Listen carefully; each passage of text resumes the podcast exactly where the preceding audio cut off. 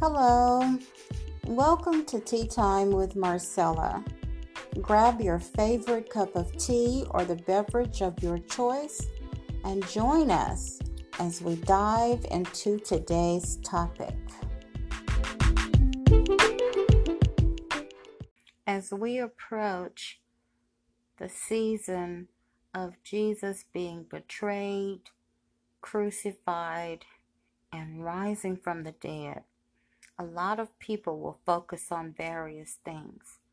But the first thing that I'd like to focus on and reflect on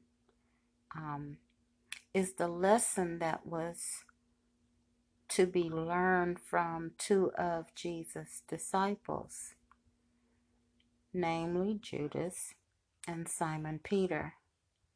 After betraying Jesus, Judas was filled with remorse. He was sorry for betraying Jesus. Matthew 27 verses 3 through 5 of the New Living Translation says, "When Judas, who had betrayed him, realized that Jesus had been condemned to die, he was filled with remorse. So he took the 30 pieces of silver back to the leading priest and the elders, and he declared, 'I have sinned, for I have betrayed an innocent man.' Now their response was, 'What do we care?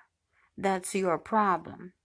Then Judas threw the silver coins down in the temple and went out and hanged himself." Remorse was felt. Judas felt remorse. It was a natural response.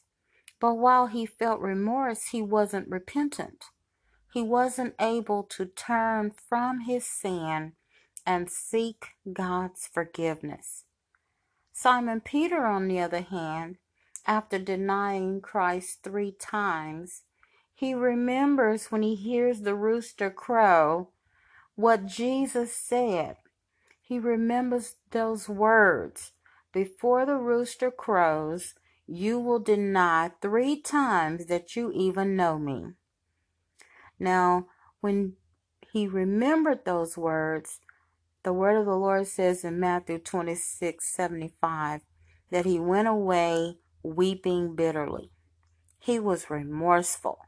He was hurt. He was heartbroken that he had betrayed Jesus. He was remorseful, just like Judas was remorseful.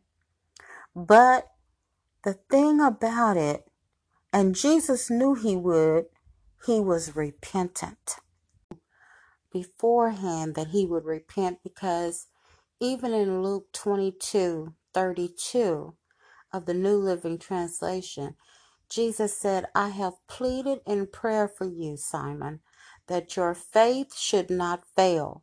So when you have repented and turned to me again, strengthen your brothers."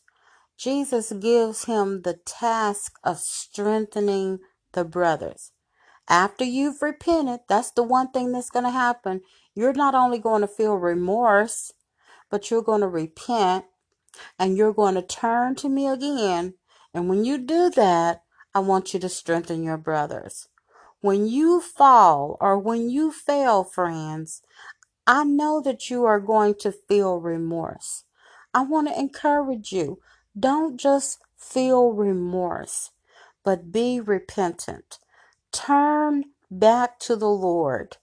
Ask him for forgiveness.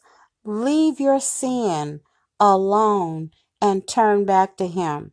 We all have fallen short of the glory of God, but we all have an opportunity to turn from our sins.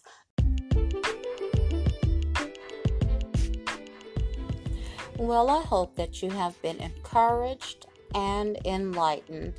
Join us each Saturday at 3 p.m.